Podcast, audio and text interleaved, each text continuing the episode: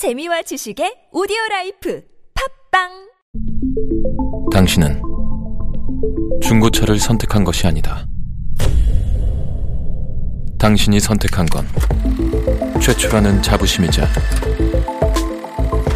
경기 없이 누리는 편리함이며 BMW만의 격이 다른 책임감. 당신은 BMW의 선택을 선택했다. BMW 프리미엄 셀렉션.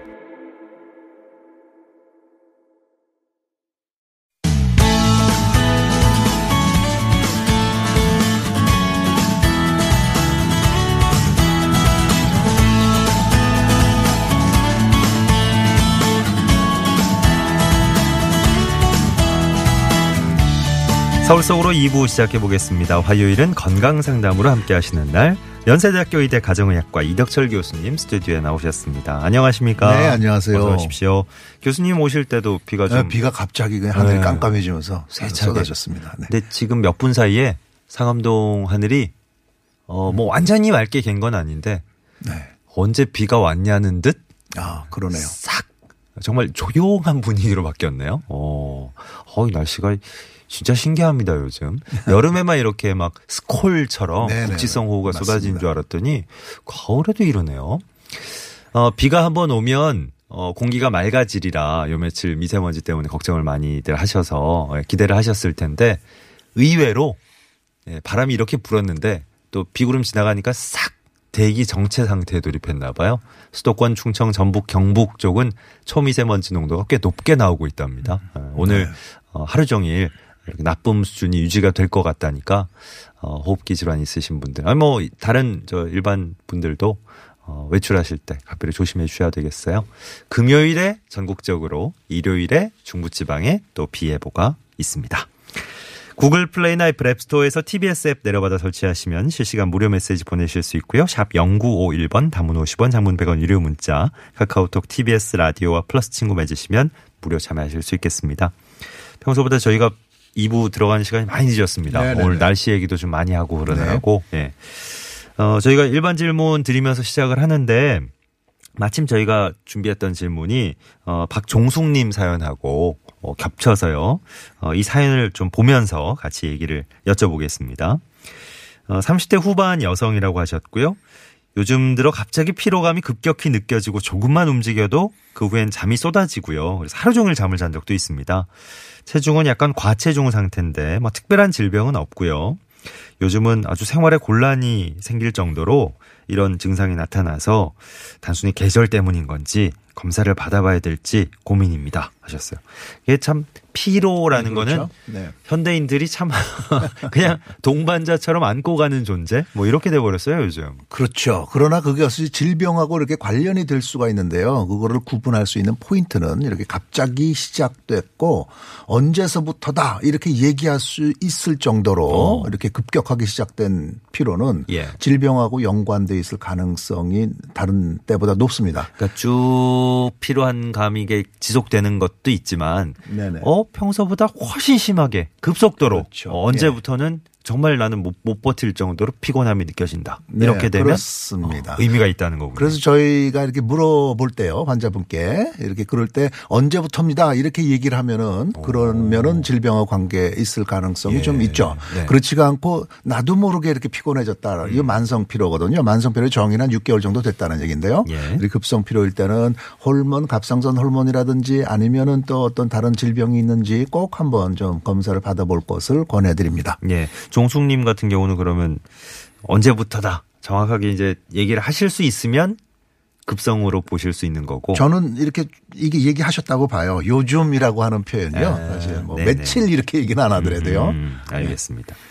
5374번님은 81세 아버님이 콩팥에 담석이 있다는 진단을 받으셨는데 최근에 몸이 좀 붓는 느낌을 받으신데요. 예, 어떤 검사를 받아야 될지 혹시 좀 응급 상황이 생길 수도 있을지 걱정을 하셨습니다. 네, 사실은 콩팥의 결석이라고 하는 게 맞죠. 담석은 이 담낭에 쓸게 생겼다는 얘기인데요. 콩팥에 결석이 있을 때는 혹시는 그것이 소변이 내려가는 길을 막아가지고요. 어, 이런 식으로 불 수도 있습니다. 그러니까 어, 콩팥에 결석이 있을 때도 그냥 그냥 넘어가는 것이 아니라 한뭐 1년 한 번 정도는 그 상태를 점검을 해 줘야 되거든요. 예. 그런데 이렇게 몸이 붓는다라고 하는 거는 또 특히 많이들 이렇게 표현을 하시 기 때문에요. 네. 그것이 이 결석하고 연관이 됐는지는 확실치는 않지만 예. 어쨌든 이렇게 말씀하셨을 때는 그 초음파 검사 등을 통해 가지고 그 돌이 위치가 변했는지를 확인을 하셔야 됩니다. 음. 1084번님은 43세 남성이라고 그러셨고요. 한 달쯤 전부터 명치 쪽에 검상돌기가 식사를 과하게 하거나 술을 마시면 아픕니다. 살짝 눌러도 아픈데 이유가 뭘까요? 네, 검상돌기라 하면 네, 검상돌기면 명치에 이렇게 뼈 같은 게 만져지거든요. 예, 이렇게 예. 만져보면요. 가, 슴 아래쪽에 명치 쪽에 명치 쪽에. 예, 예. 근데 이거를 어떤 뭐 큰 어떤 그 종개 같은 그렇게 그렇게 생각하고 오시는 분도 계십니다. 이게 어. 네. 물렁뼈예요. 사실 이렇게 만져지는 게 맞는 건데. 그렇죠. 맞는 네네. 겁니다. 네. 근데 거기를 눌러서 아프다고 한다면요. 두 가지 가능성이 있는데요. 음. 검상돌기 쪽에 물렁뼈 쪽에 좀 염증이 있거나 아니면 그 밑에가 바로 위입니다. 위. 아, 그래서 위. 네. 위염이 좀 있을 경우에도 이렇게 아프게 느껴질 수가 있거든요. 예. 그래서 어 좀 뭔가 공복 시에 이렇게 속쓰림하고 같이 연관이 된다고 한다면은 음. 좀 위일 가능성이 많아서요. 한번 좀 위 검사도 한번 필요하고 약을 좀 드셔야겠고요. 예. 요 뼈가 바로 그 물렁뼈가 아프다고 한다면은요. 음. 좀 이렇게 소염 진통제를 드시면서 좀 그 며칠 지나시면은 아마 괜찮아지실 것입니다. 그 식사를 과하게 하거나 술 드실 때 특히 아프다고 하셨 으니까 앞서 얘기하신 위쪽하고도 관련이 있을까 뭐 싶기도 하고. 위쪽에 관련이 조금 더 많겠죠. 이렇게 되면요. 예, 예. 근데 이런 말씀 이제 저 들으시면서 이런 얘기 들으시면서 어 나도 한번 눌러보자 하면 어 신기하게 아파요. 그렇죠. 그때 또 아프죠. 예, 이분이 이분이 느끼시는 그런 증상과 이제 다른 걸 텐데 네. 너무 걱정하지 않으셔도 됩니다. 꼭 이제 건강 상담 나누다 보면 어, 과하게 걱정을 하는 느낌도 들- 세게 들어서. 누구나 아프죠. 네, 그러니까요. 네. 3954번님은 69세 술을 좋아하시는 형님께서 갑자기 폐혈증 때문에 중환자실로 가셨다가 이제 일반 병실로 옮겨서 치료 중이십니다.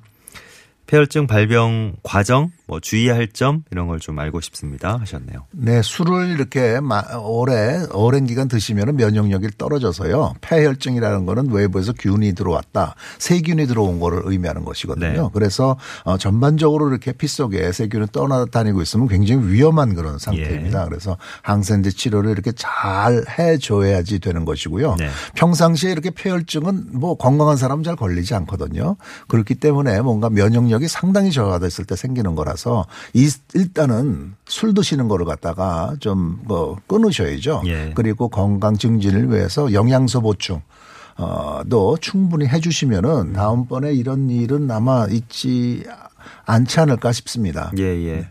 폐혈증이 진짜 저 평소에 좀 조심하려면 뭐 이 기본적인 건강 수칙 같은 걸 좀 잘 지키는 그런 방법밖에 없을까요? 어, 폐혈증은 그러니까 어떤 지병이 있는 분한테 생긴다고 생각하시면 아, 돼요. 주로. 그러니까 예. 일단 건강하시면 걱정은 안 하셔도 되는데 네네. 폐혈증이 생겼다고 한다면 그만큼 건강이 안 좋다. 아, 어떤 간 기능도 굉장히 떨어져 있고 예. 문제가 있다는 걸 의미하는 것입니다. 합병증의 일종으로 생기는 거다 네, 주로 네, 네. 네, 이렇게 생각하시면 되는군요. 3375번님 70세 남성입니다. 점심 식사한 뒤에 낮잠을 자는 게 버릇이 돼 버렸는데요. 이게 건강에 어떤 영향이 있을지 조금 이제 걱정하시는 느낌으로 예. 질문을 주신 것 같네요. 그런데 낮잠은 의학적으로는 건강에 좋다고 알려져 있습니다. 예. 사실은 그래서 유명한 사람들 다빈치 가 이게 그 낮잠을 잤다고 그러잖아요. 네네. 그래서 유명한 사람들 많이 낮잠을 잤다는 얘기가 많습니다. 예. 나폴레옹, 아인슈타인, 케네디 뭐 이런 식으로요. 그래서 의학적인 통계를 보면은 예. 한 2, 30분 정도 낮잠을 자는 거는 인지 기능도 좋고 활력도 좋아지고 하고 낮잠 자는데 2, 30분 딱 자고 일어나기가 또 쉽지 않잖아요. 그런데 저희들 자료를 보면은 어. 예. 한 시간 이상을 자게 되면 어. 오히려 질병, 심혈관계 질환, 동맥경화의 발병률이 높아지고 예. 인지 기능도 떨어지고 합니다. 네네. 그래서 적당히 주무시는 것이 그 적당히가. 이제 한 2, 30분 2, 30 정도라는 분입니다. 저희들 그리고 약간 짧은. 감이. 근데 이제 뭐 어, 억지로 쪽잠 자는 느낌으로 그렇죠. 이제 그렇죠. 그 직장인들 같은 경우에 뭐 점심시간 한 시간 중에 밥 일찍 먹고 와서 오후 업무 들어가기 전에 잠깐 이제 맞죠. 조는 느낌으로 자는 그렇죠. 거는 어, 사실은 딱 좋은 거네요. 직장인이 한 시간이나 자기가 어렵죠. 아, 그러니까요. 2, 30분 정도 딱 그렇게 졸거나 자는 느낌이 괜찮은 그게 거네요. 그게 refresh가 되면서 어. 훨씬 건강에 좋다라고 하는 거는 그, 그런 데이터는 많습니다. 예. 3375번님은 어느 정도 주무시는지 잘 모르겠는데, 한 시간 이상 주무신다면 오히려 건강을 해칠 수 있다니까. 네. 네. 시간 조절만 잘 하시면 뭐, 예. 괜찮을 것 같은데요. 1556번님, 37살 남성입니다. 뒷머리, 뒷목이 아프고, 몸 전체를 기준으로 했을 때, 어, 왼쪽만 어깨, 팔, 다리 쪽에 저림 증상이 있습니다. 하셨네요. 어, 일단은 뒷목이 아프면서 한쪽에 어깨 팔이 아프다고 한다면요. 그거는 이제 우리 척추신경이 이렇게 팔 쪽으로 내려가는 그런 부분이 이렇게 디스크라고 하는 거는요. 그 척추 뼈 사이에 물렁뼈거든요. 예. 이것이 튀어나와서 신경을 누를 때 그럴 수 있습니다. 네. 그래서 꼭 엑스레이를 한번 찍어서 그 간격이 어떻게 됐는지를 확인하고 간격이 좀 좁아져 있는 것 같으면은 MRI를 찍어 가지고 어 정말 신경이 눌려 있는지까지 좀 확인을 하셔야 되는 예. 그런 말씀을 하고 계시는 네네네. 거고요. 사실은 다리 쪽까지 연결되지는 않기 때문에 음. 그 다리하고 어 어깨 팔하고가 연결되지는 않습니다. 예. 근데 공교롭게도 이제 좌우를 나눠서 보면 왼쪽만 이렇게 쭉 상반신부터 쭉 그렇죠. 이어지니까 그렇게 해서 이제 한쪽이다 그러면 이제 뇌졸중, 뭐 네. 중풍 이렇게 생각을 하시는 분들이 많이 계신데요. 예, 예. 사실은 어, 이 경우는 그냥 이렇게 우연히 이렇게 같이 연결됐다고 어, 다리하고 네네. 팔하고는요. 예, 신경 예. 내려가는 길이 달라서요. 예. 근데 다리 쪽 저림 증상 같은 거는 그러면 어, 어디서 온다고 생각을 하셔야 될까요? 어, 요건 좀 다른 얘기라서요. 어. 어, 어, 좀 별개로 지금 봐야 될 것 같습니다. 제가 그것까지 확실히 뭐 지금 예, 예. 요 정보 가지고 말씀드릴 수는 음, 없겠지만 네네. 일단은 경추부에 어떤 병변이 있는지 목을 얘기하는 것입니다. 예. 거기를 한번 확인을 해 보셔야 될 것 같습니다. 예. 이좀 전문적인 진료를 좀 받아 보셔야 되겠군요. 이게 뭐저 어, 척추 얘기가 잠깐 나와서 그런데 보통 이제 척추 측만증 뭐 이런 얘기들 많이들 네, 네. 듣는데 요즘은 척추 전만 이래서 척추가 이렇게 앞으로 네. 이렇게 좀 기울어져 이런 경우도 심심치 않게 있다 그러던데. 척추뼈가 이렇게 앞으로 돌출 튀어나와 있는 네. 거예요. 우리 자세 같은 게 굉장히 문제가 된다고 생각합니다. 그러네요. 네. 일단은 뭐 좀 바르게 앉거나 바르게 걷고 이런 네, 맞습니다. 평소에 자세. 이런 자세가 중요한 바른? 자세가 참 중요한 것 예, 예. 같습니다. 네. 척추가 여러 가지로 또저 어, 우리의 몸에 뭐 이게 바탕이 되는 거니까 딱 기둥이잖아요. 예, 기둥. 지켜주는 거니까 네, 네. 요게 조금만 좀 삐끗하거나 이러면 또 신경하고도 연관이 되고 그렇습니다. 이렇군요. 네. 어. 6708번님은 디스크 내장증 진단을 받고 어, 그 이후로 3년 정도 됐습니다. 시간이 지나면 나아진다 그래서 마취제 주사를 맞으며 지내고 있습니다. 다른 방법이 없을까요? 46살 여성입니다. 하셨네요. 어쨌든 이 디스크라고 하는 거는요. 앞서 설명했듯이 척추뼈 사이에 물렁뼈가 튀어나와서 신경을 누르면은 그것이 상당히 불편하고 아픈 거죠. 이게 돌출된 정도가 심하면은 저절로 들어가질 않습니다. 그렇기 때문에 꼭 수술적인 방법을 취해야 되는 거고 예. 그렇지가 않을 때는 주변에 근육을 좀 강화시켜주는 그런 어떤 운동이라든지 재활이라든지 이런 부분을 통해서 또 좀 진통제를 사용함으로써 붓기를 빼주고 그러면 좋아진다는 그런 얘기죠. 예. 그래서 어느 정도까지 이렇게 수술적 조치가 아닌 방법을 취해보고 네. 그래도 불편하고 다리가 이렇게 찌릿찌릿하게 저, 저리면서 어렵다고 한다면은 네. 이제 수술적인 방법을 위해서 예. 그, 어, 그 저 담당 전문의들을 찾아가셔야 될 것 같습니다. 예. 디스크 내장증이라 그러면 뭐 조금 언어 그, 그 디스크를 총칭해서 말씀을 이렇게 하신 것 같습니다. 어. 아, 예, 예. 하나만 더 볼까요? 짧게. 예. 준규님 사연이고요. 23살 남성입니다. 잠을 자려고 누우면 코가 갑자기 막혀요. 그리고 감기가 걸릴 때도 제일 먼저 코가 막히고 이제 목이 붓고 이런 순서입니다. 병원 가서 치료도 받았는데 원래 체질이 그렇다는 얘기를 들으셨다고. 아 도대체 왜 그런 걸까요? 어, 코가 문제다. 네, 얘기하시네요. 예, 코의 점막이 어떤 알러지 같은 거에 의해 가지고 부어서 이렇게 해서 이제 튀어 올라와 있는 것이거든요. 그래서 체질이라고 하는 것은 그런 어떤 좀 알러지 체질을 얘기하는 것이죠. 이런 경우가 대부분 이제 알러지 비염이라고 얘기할 수 있는 그런 경우고요. 네.